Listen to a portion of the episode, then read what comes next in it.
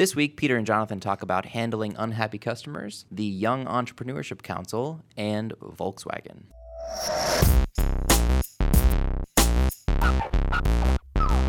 You're listening to the Bcast, the official podcast of bplans.com. Each week we discuss the latest news, resources, and advice for entrepreneurs and small business owners. I'm Jonathan Michael. And I'm Peter Thorson. Well, we're listening to uh, the Bcast right now, episode 15. 15. Episode 15, here we go. We're going to talk about customers. We're going to talk about customer service. So today's article that we're going to talk about is called How Should You Handle Unhappy Customers? And we've done an article like this before where it's uh, using tips from members of the Young Entrepreneurship Council or the YEC. And so we're going to go through one by one and talk through each of their tips. All right. In the meantime, uh, what do you do with these unhappy customers? What is a bad customer? What, how, how, do you, how does it begin? So someone bothers calling your hotline saying, I am unhappy with you. Something is wrong. Service or product provider. Yeah, and how it's that's how it one of two things have happened. Either you have legitimately made a mistake as a company, or the customer perceives that you have made a mistake in some area. What do you do next? Well, so I guess the first question is like, is this a big deal? So what's you know what's the point of even addressing a customer complaint? It's just one out of maybe hundreds or thousands of other people, right? Yeah, it, it could seem very insignificant, but uh, there's some data out there that uh, suggests that it actually is not insignificant. Okay. Um, the White House Office of Consumer Affairs suggests that it's six to seven times more expensive to gain a new customer than it is to keep an existing one. Wow. So you might be thinking, hey, I can ignore this customer complaint because I've got new customers walking in the door. But it will be more cost effective for you to take the time that you need to to help that customer out. Well, that's cool. But what if you're a, a customer that only buys the product once? Yeah, so for the one time purchase, you could still lose that customer during that transaction. 78% of consumers have abandoned a transaction due to bad customer service experiences. And that's from the American Express survey of 2011. So that's not just a squeaky wheel. That's not one in a thousand. You know, the thing I read uh, is that unhappy customers are highly unlikely to be repeat customers. That 89% of customers report having stopped doing business with companies because of bad customer service. I mean, that's pretty impressive. And they're not isolated either, are they? They're not just walking, you know, back to their homes and not going to talk about it. In fact, from bad customer service experiences, people are twice as likely to talk about those than they are about the good experiences that they have.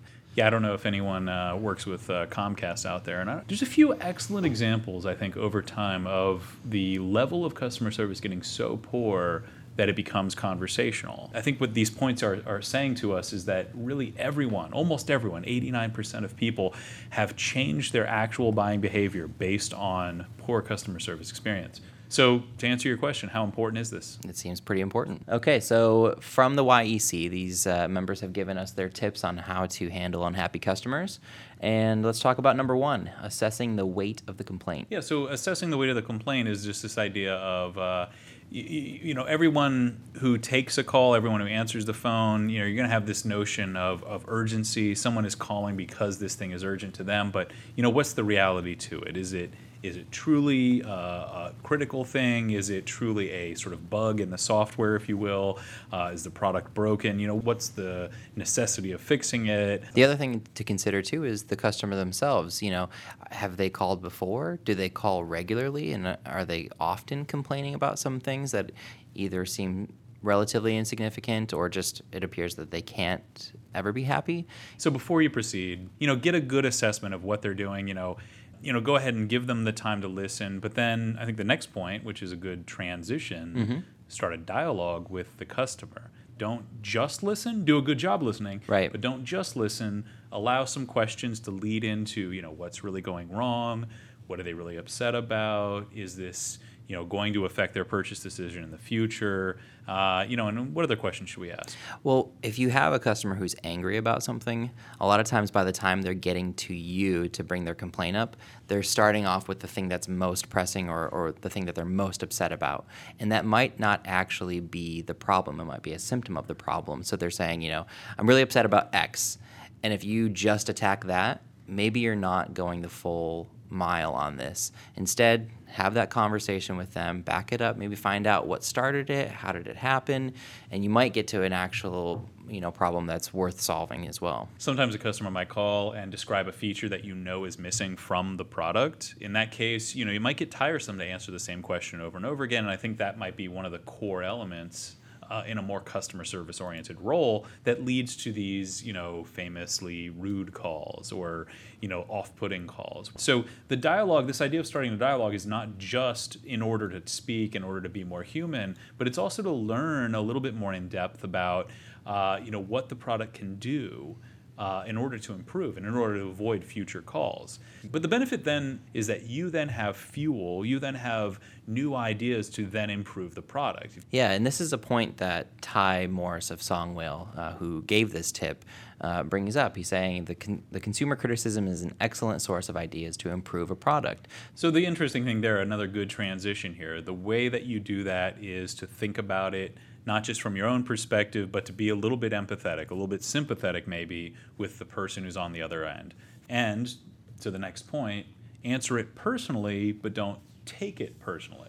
So I'm going to try this one because yeah. I, I, I, didn't like this at 1st mm-hmm. Here's what I think. I think these are two separate thoughts. Answer a customer complaint personally. You know, have a personal touch in it, and then as a separate thought completely don't be offended by it don't think that the person is you know attacking you because they're upset about a product or service so there's a i think it's a double-edged sure. sword situation here you've got the one end of you want to have enough personality on the call that you're there you're present mm-hmm. um, but on the other side of that same uh, coin you uh, are not getting offended because this person is you know going wild out of control yelling into the phone asking yeah. for your manager but what do you do? What do you do if they insult you? Yeah, it's interesting, and I'm going to go ahead and say that there is a case where the opposite of the next point is true.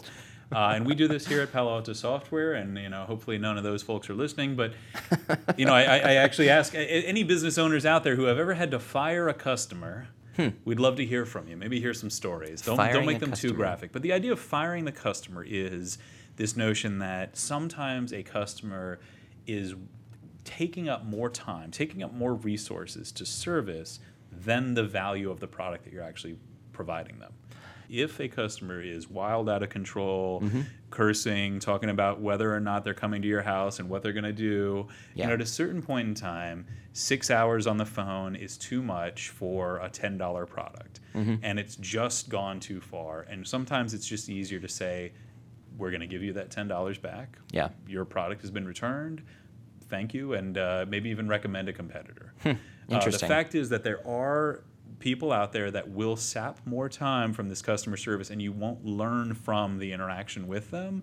And learning where that line is is an important part of this customer service equation. I think that wasn't covered in this article, but I'd like to add it because it's the opposite of the next point. And the next point is use a complaint as an opportunity to gain a lifelong customer. So how what are you talking about? You know, a lot of people look at customer service as maybe not like the most fun job. They immediately come to the angry customers, um, but I think overcoming an angry customer and making them into a lifelong customer is one of the most exciting and fun things that can happen in terms of customer engagements. So the next point, keeping a record of the complaints. This is obviously important if you're going to learn anything, yeah. if you're going to have a positive experience, if you're going to try and take tallies of how you've been doing over time, it goes back to this whole lean idea. If you're going to measure something, right. how are you measuring it? Keep a record. That's okay, but why are you keeping the record? Are you doing it, you know, for legal protection in case somebody comes back and says they they weren't treated well.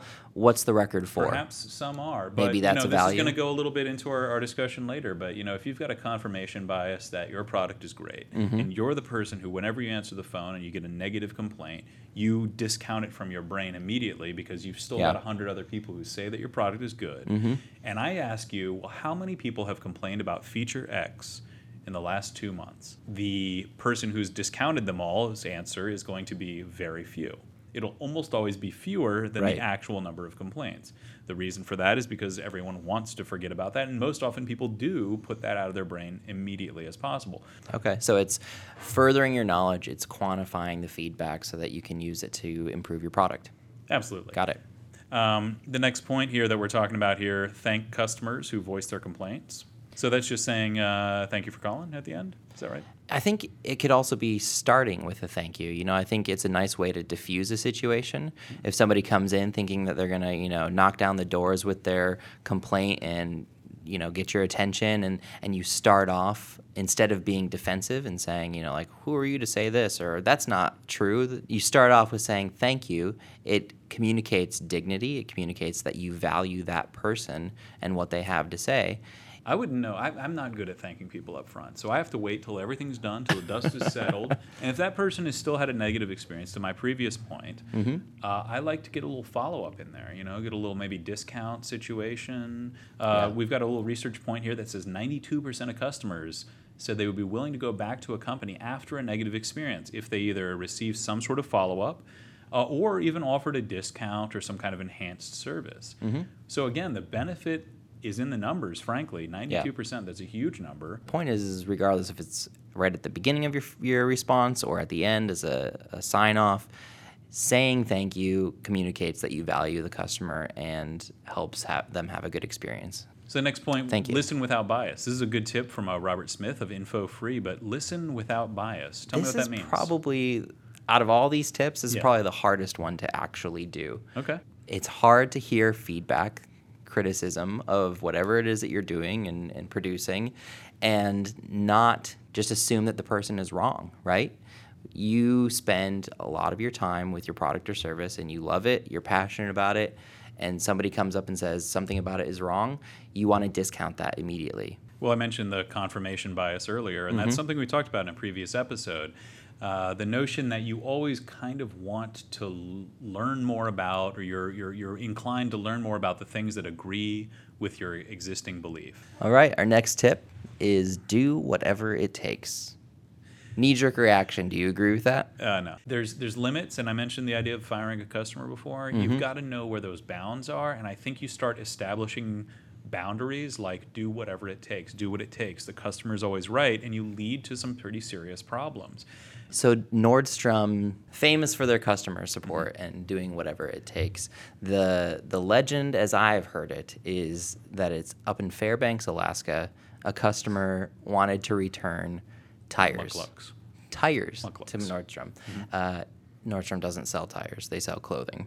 But he brought them in, and this concept of doing whatever it takes said he wanted to return his tires, and the uh, service agent went ahead and just gave him his money back for tires that he did not purchase at Nordstrom. I mean, why are we even having this discussion? Is kind of my question. What benefit could you possibly reap from having people walking around saying, "Yeah, he took my Apple money," and, and even though he's a banana stand, The idea of setting yourself asi- apart by having a reputation for great customer service does have an impact, I think, of building affinity for your brand, people deciding to purchase from you in the first place because they know that if something goes wrong, you're going to take care of it. My point is this. At a certain level, the, the sort of platitude level of customer service, the do whatever it takes, the mm-hmm. customer is always right, I think is a bit of a trap. And I think you need to set your own standards and know the beginning and end of where you want those conversations to last.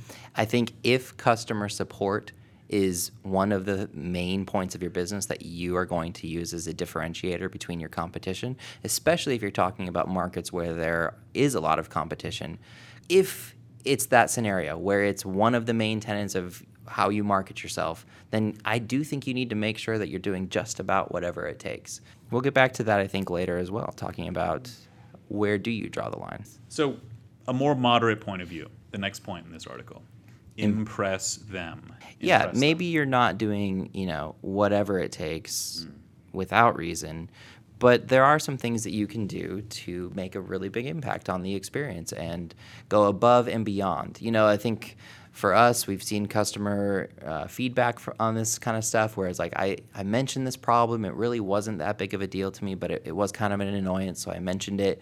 And so and so went above and beyond. You know, that not only did they fix that problem, they also helped me, you know, go to the next level or they refunded this. It was way more than I expected. I think that's what we're talking about when we say impress them. I think this is a great place for us to all take a moment to thank our uh, worst case scenarios Comcast, every major airline. Mm-hmm. Yeah, United in particular, Sure. Continental. Any, name any.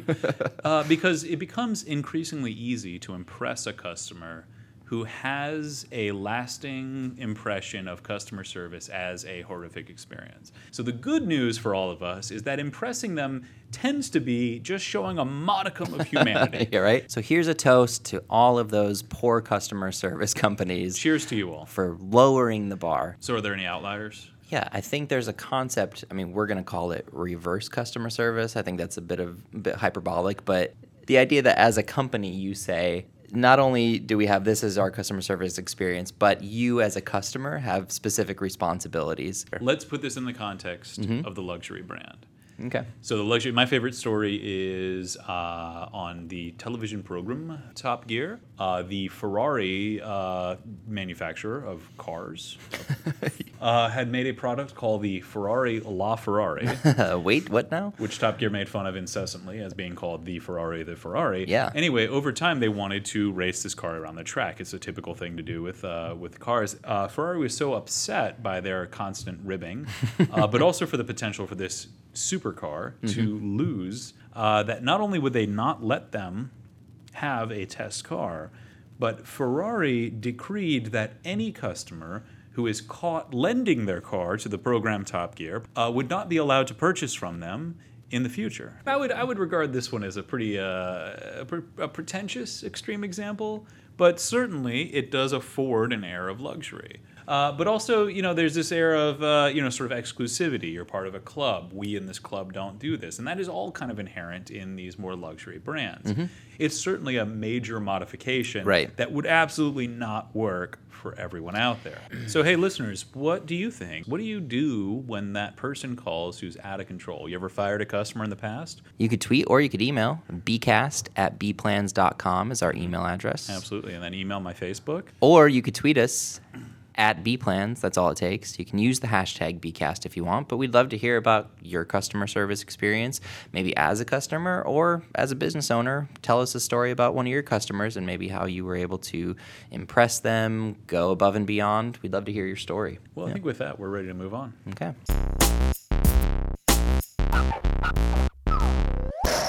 Hey, Peter, we have Scott Gerber from the YEC. He's the founder. He's joining us today to talk about the Young Entrepreneurship Council, unhappy customers, and uh, maybe a little bit of chat after that. So, before we talk about the customer article that we've been discussing, you know, we wanted to maybe let you give us a, a little background. What's the YEC? What do you do with it? What, when did it start? Yeah, absolutely. So, uh, you know, YEC was started uh, late 2010, really out of a need initially to uh, bring together the top thought leaders in entrepreneurship that were actually in the trenches doing it under the age of 40, um, and uh, you know, helping other people learn about entrepreneurship in the most you know terrible of times for millennials, which was the 2009 and 2010 sort of economic collapse.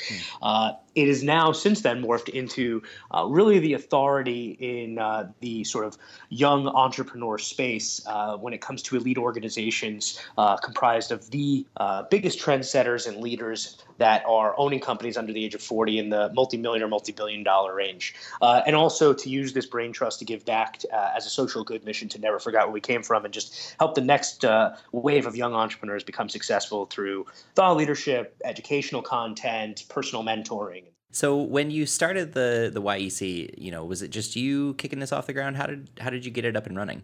I, I really did it because after I uh, exited my previous business, I didn't know what to do with myself. Uh, you know, here I was was a, young twenty something. Uh, I, I felt like I had something to give, and, and so in doing that, I think the reality is is that people saw that mission, saw that vision, and started surrounding a like minded idea. I mean, if you really you know want to hear serendipity, the reality is is my my partner uh, Ryan. I would meet almost a year into building the quote unquote original YEC, basically because one of the members had introduced us because of a mutual need. It really was fortuitous that this social capital really played out the way that it does every day now. It's such a great story, uh, and the rest is history. That's great. Yeah. The question I had about the the membership, you know, are you getting applications from all over the world, all over the U.S., or is it pretty uh, specific to a, a location? Yeah, I mean, we are predominantly North America uh, based. Uh, that's where about 95 95% of our members are. Uh, the ones that were not were usually based in companies from the US and either expanded or you know have moved on uh, to other uh, startups around the world. Um, but uh, you know we have plans for international expansion coming up, um, even though the predominant stuff as of now, I would say, is the US and Canada. Oh, that's great. Um, so if people want to learn more about the YEC, what can they do to, to find out more? Yeah, you go to yec.co. Uh, and if you want to see if you qualify for consideration, it's yec.co backslash qualify.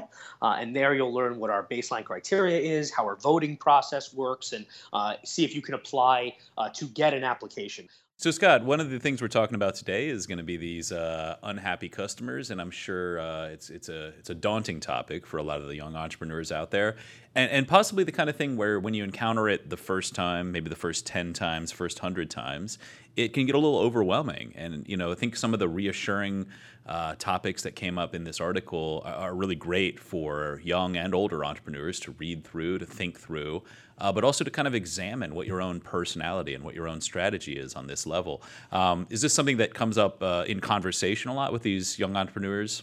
Absolutely. I mean, listen, eh, one thing that I always want to stress to folks is just because you have a certain age and a certain business doesn't mean that you are uh, having different problems than every business owner in the world. It's just sort of maybe a different look or feel or way to tackle that problem. Um, but listen, everybody deals with with customers that are, uh, you know, having a bad experience or frankly wrong, and you have to still see if you want them as a customer and, and go through that process. Um, so I think there's a lot of different things to to think about. Um, we think customer service is the product uh, at YEC. I speak obviously for the organization of YEC, not necessarily every member, but I, I would imagine most people agree. Um, I think people get it wrong all the time and say customer service is the aftermath of a per- of a purchase service or product and that's fundamentally incorrect. People buy an experience. Even if you're buying a kid's toy you want to know it works. You want to know it's authentic. And, and if you don't look at your entire product which includes you know what? My product is broken.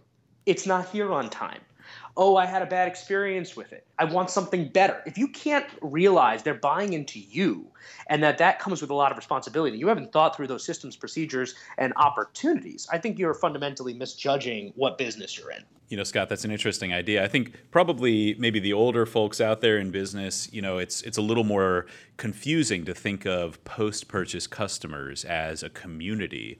But you know, a very famous example nowadays is like Tempur-Pedic, the mattress company, where they highlight people who are happy with their purchase, thus forming this sort of over the fence community. You know, I would like to be more like these people who are happy with their purchase. And so, you know, is there any thought of that now with social media coming up so hard? Uh, you know, how does that fit into maybe the kind of more youthful approach to running these businesses? Yeah, I mean, you know, you are in a 365, 24 7 environment now. Um, you are visible everywhere. You're communicative everywhere. You need to be everywhere your customer is and will be. The reality is, you really need to talk about your communication strategy, right? Whether it's 140 characters or 140 words, what is it that helps your customer achieve the maximum level of satisfaction and customer happiness? And, and frankly, the only way I know how to do that is to be authentic and real and to have you know customer service specialists that really are human that are not trying to systemize that are not canning responses that are really intuitively understanding problems and good moments that are turning things around i mean how many times have you looked at a twitter feed of like an airline all right that probably all day long is just hearing how much they suck right? and you see every time what's the response? Oh no, we're so sorry. Contact us here, make me better. I mean, it's so inauthentic. So I think that you can look at what other companies do so poorly and then turn it on its head. I mean, I'll give you an example. In my experience, thankfully, we have a very high retention rate with YEC and with Forbes councils. Uh, and, and by benefiting from the value of those businesses by having great members, you know, when there is a bad experience, we're not just going above and beyond. So if we know that you had a problem with our membership, not only are we going to make it better, but we're going to go on top of it. We're going to say, you know what, John had this problem last year. Wonder if there's like five books on that topic. We could send him and he could get at his doorstep in five hours from now. Right? There's there's certain things outside of the box thinking you can do when you think about you as the customer. What would you want? Scott, doesn't that lead to the question though? Uh, at what point are you doing too much for customer service or for customer outreach? I mean, it, doesn't the ROI start to, to decline after a certain point? I mean, listen, I can speak to membership or recur- any business that has recurring revenue as a starting point. Okay. You cannot think of a customer service outreach as an expense. You have to think of it as an opportunity to engage to make more revenue. I mean, the reality is is that if they have a bad experience, they're never coming back, and you potentially lose a long tail, which could be as much as 95% of the lifetime spend of that customer, right? When you put it in those terms, I don't care if you're selling celery in a marketplace. You all of a sudden can say, well, if I have a bad experience in this supermarket, I'm never coming back. But I usually shop three times a month at $350 at a margin of 10%, and I would be there normally for probably five years until I move. What's the value of me caring about the next time you go buy celery? So really, the idea of like building the personality as part of the brand, part of the outreach, is that kind of the uh, a good summary of what you're saying there? I mean, 100%. I think it's it's it's being human and being treated or treating people as you would wish in your highest level of expectation you'd want to be treated. It doesn't mean you don't ROI test what works versus what doesn't in the kinds of things you do, but you can come up with tiers and processes and you know a slate of things that work, and then customize those various activities to those individual customer patterns. That does raise the question: Is there a limit to that? Is you know, is it retention at, at all costs? How far do you go with it, and, and where should you draw the line? Yeah, I mean, listen, I, I don't want to make a generic statement for every business that ever came and ever will be. I will say in our business, in, in again, a membership business, retention is the metric. Again, it's not just am I going to lose that customer and that value. And again, I'm talking strictly business terms now. Obviously, I don't think of my customers, which is probably the number one thing, uh, as quote unquote retained revenue. I think that's a stupid way to look at it too. But in true business terms, the value that person will give back to the organization is twofold. It's one, the lifetime member spend on services or on membership, but at the same time, it's also on are they going to tell five people that you really want to get into this organization? And if you're lucky enough to get in, sign up immediately. It's the same principle of when somebody has a bad customer experience, they're going to tell 10,000 people. When they have a good one, you're lucky if they tell one. Um, there's always a point where the customer is wrong. We have fired members before that just asked so much of us, and we're so unbelievably uh, in the wrong. Uh, and this happened in previous businesses too, that you just have to at a certain point say, okay, you know what, this person might blast me online saying that I'm terrible and we treated them poorly, but you have to be able to say, you know what, we did everything and more and more to that, and this is just the kind of person you are. The line shifts, though, by product, by industry, by vertical of your business, whatever it looks like. I think you have to set those lines ahead of time so that you literally know where that line is and not make it up as you go. But Scott, at a, at a real level, I mean, it, let's say customer service disasters. You know, uh, you know, airline destroys my guitar. You know, or uh, you know, I am Comcast. Like, how do you how do you recover from these situations? What what can an entrepreneur do uh, if they if they hit kind of one of these worst case scenarios? Yeah, I mean, first off, determine is it a worst case scenario you're willing to stand by? Um, you know, like I said, did they cross your line? And simply put, you just can't do it anymore. They're too draining on the business time and resources. Uh, they they're they're unrealistic. You know, whatever the case may be. Like then you have to just stand by it. And when you're questioned on it, be prepared to answer to it. Um, I often say the number one thing you should always do is try to conduct your customer service in public versus private, um, whenever possible, because people are not stupid. Okay, if you have a big chain out there that is public, anybody you could stand by what you did, and it's fantastic. Unfortunately, not every business can do that, and sometimes you shouldn't do that. But it gives you a, a sort of chain of ownership of what you did, and people will be like, wow, that could actually end up being a great thing for the company because you're being very clear, like, look how far we went. When that's not possible, or when you truly make a worst case scenario, and you know the reality is not to hide. Um, I think what happens so often, especially with these corporations, is they say, "We're sorry. Here's the press release." It's so inauthentic it's so crappy that it only makes people hate them more. The thing I always say is get in front of it. So, for example, if you were saying like the airline thing broke your guitar, I mean, again, this is comes back to ROI, right? What is the lifetime value that that customer brings my airline? And think of it not as okay, if I spend thousand dollars on a guitar, okay, and get it to his house gift wrapped with free tickets the next time he needs it. What is the lifetime that that customer is going to tell that story to 10 friends be like, wow, I can't believe an airline actually did this. Told the amplification of it, put it probably on social media because how often do you get a good story that happens to you? And then the person's likely to be a long-time customer. How is that not the best solution? Excellent. So, you know, we are talking about Volkswagen uh, and the scandal that's come up.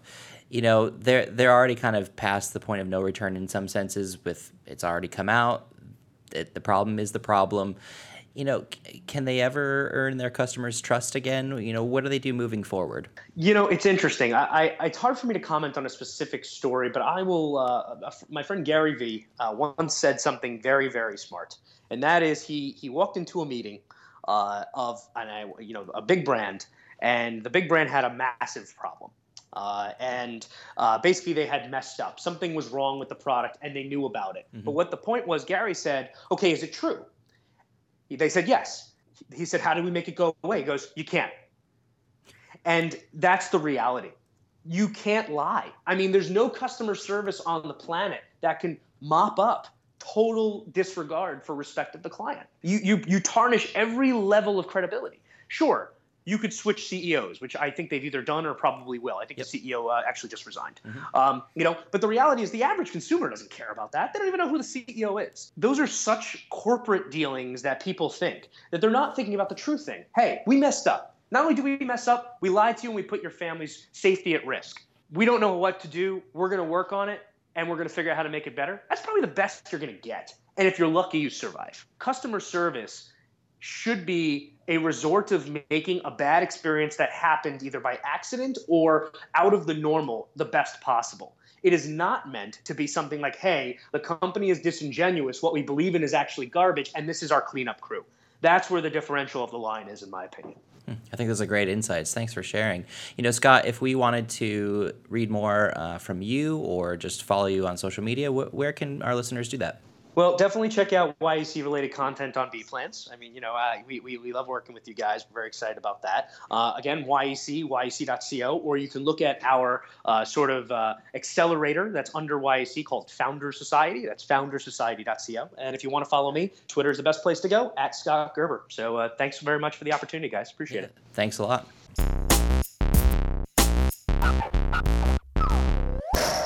So, Jonathan, yeah. sometimes these uh, customer stories they can get out of control. What about uh, top of mind, top of my mind, uh, Volkswagen? They've been accused of, in a sense, falsifying or cooking the books, as it were, on emissions tests. Well, at a software level, right? So they maliciously and purposefully inserted software, right? That defeated the smog emissions test unit only when it was being tested. Yeah, it could detect that it was being tested. Yeah. and would change its performance yeah, so that it would slightly better. And in right. fact, not just slightly worse information. Forty times. Forty x. Four zero. That's incredible. Off. Yeah. It's pretty amazing.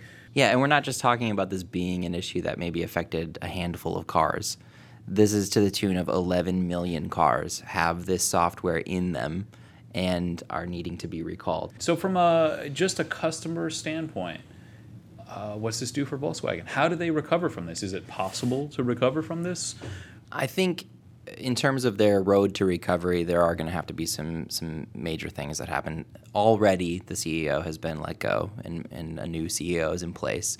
Um, but is this something that you can just apologize for and hope people forget? What do you have to do? Could they ever come to you, Jonathan, and say, "Hey, listen, man, we're real, real sorry. Uh, we want you to buy a Volkswagen as your next car. Mm-hmm. And here is something that I'm going to say to you or offer you that will make that feel good to you. Yeah, and they've actually tried to do this, right? They've offered $1,000 in credit to their US customers. Is it enough? Because here's the thing is that people purchasing diesel co- Volkswagen vehicles do so and have done so because they believed that it had fewer emissions if you've specifically violated that piece, then you're really kind of undermining the very reason that people use to purchase your vehicle in the first place. I actually feel like it's even deeper than that. You know, this you mentioned these the, the folks who are the purchasers of this product are, you know, driving around taking some level of pride in the environmental sort of aptitude that they have. Mm-hmm and in fact they were wrong that whole time. Right. so there's this huge sort of like it's not just the trust issue it's now this like they've become disillusionment like, yeah. of the entire brand. I'm really more interested to see if the psychology can be reversed. Yeah and i guess maybe the cynical part of me says Volkswagen is going to get hurt a lot by this, but over time, I actually think that it, it won't be that big of a deal to them. I think it's going to be a blip. Uh, if they can survive this, uh, people I think will forget it. Listen, Let's start with that. has have you ever done something? This is an interesting one. Has anyone out there has listen? Have, hey, listeners, Have you ever done something that you thought might actually ruin the business? Did you recover from it? Were you not able to? We'd love to hear that story, and maybe we can publish a couple stories online. Yeah. If maybe you don't have a story like that, but you just want to give us your opinion, tell us what you think. Uh, send us an email, bcast at bplans.com, or you can reach out to us on Twitter at bplans.